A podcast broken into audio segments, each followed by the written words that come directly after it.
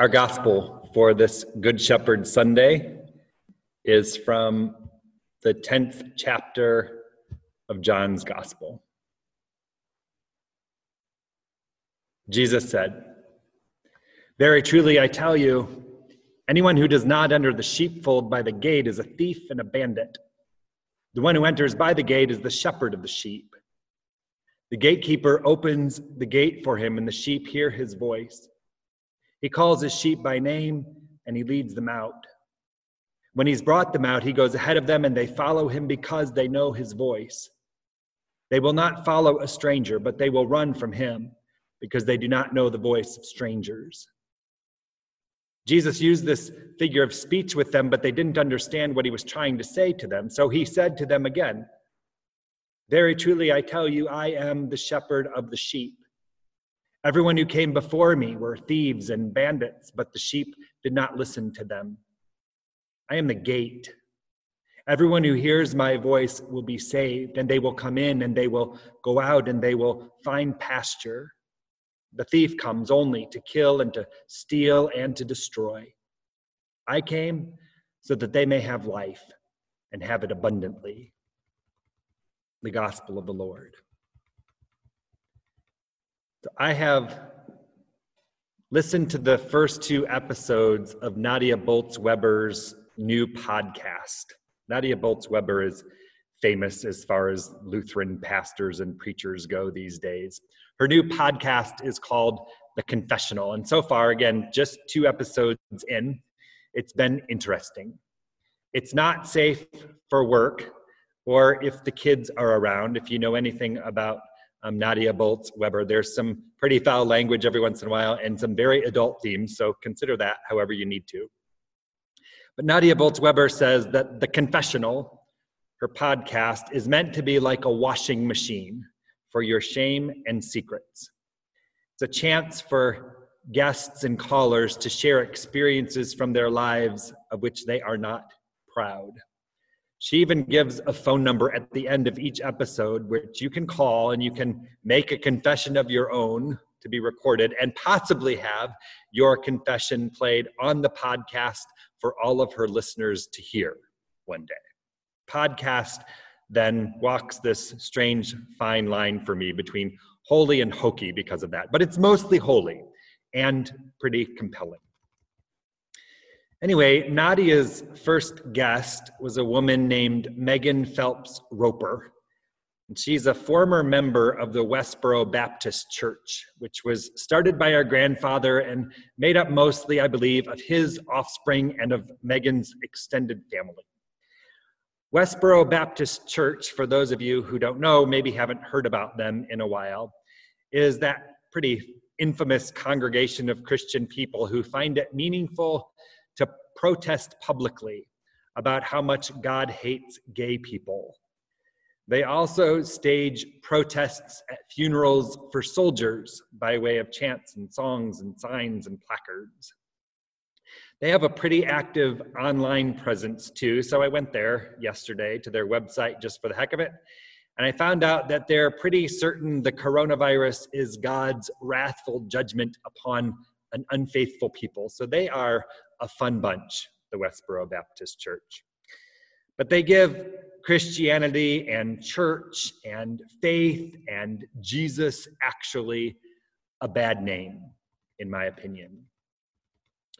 But Megan Phelps Roper was on the Confessional podcast, and I've heard her speak on other occasions too, to renounce that part of her life and to explain how she came to see her faith and her God in a different, more gracious, more loving kind of light, in spite of how she was raised in that church. Oddly enough, she says what broke the ice for her for this new way of knowing God was the concern showed for her, in spite of her harsh and hard hearted ways, by followers on Twitter. People who genuinely worried about someone who could harbor so much hate in their heart and people who were willing to engage that with her. Nadia's second guest was Lenny Duncan, who's an African American pastor in the ELCA who wrote a book recently called Dear Church, a love letter from a black preacher to the whitest denomination in the US. Some of us at Cross of Grace read that book recently, actually, as part of our race relations conversations. Pastor Duncan has quite a story to tell about a childhood of abuse, a life of addiction and prostitution and incarceration, and the ramifications of all of that, which resulted in the broken but now mended relationships between his daughter and her mother. Lenny Duncan and his girlfriend at the time became pregnant when he was 19, when she was 17, before he then effectively disappeared for 13 years before getting his act together and working to restore those relationships. So he was on the confessional podcast to talk about the moments in his life when he was the most lost and the most broken, all that addiction and prostitution and incarceration, for example but how he found grace and gentleness and love from other people, despite his incapacity to share that same kind of grace and gentleness and love in return.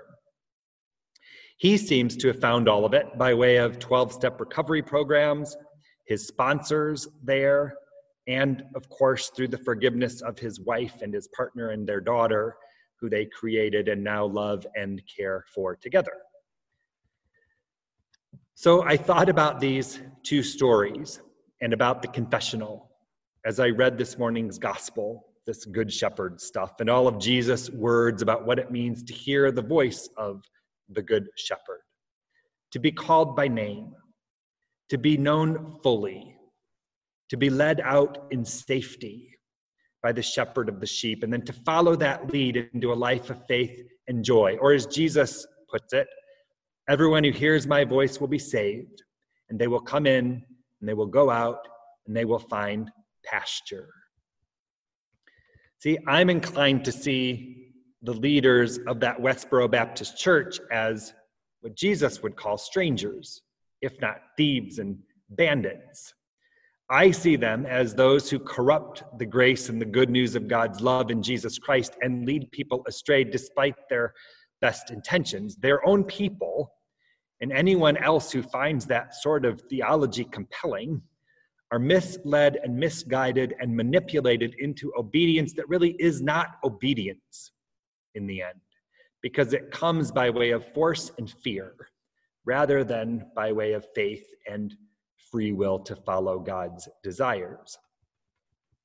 On the other hand, remember, it took just a couple of compassionate, curious, patient voices on Twitter, of all things, to tap into the disconnect that Megan Phelps Roper was feeling about her life in that church and about her experience in the world, and then to lead her out and into a different kind of life and faith altogether.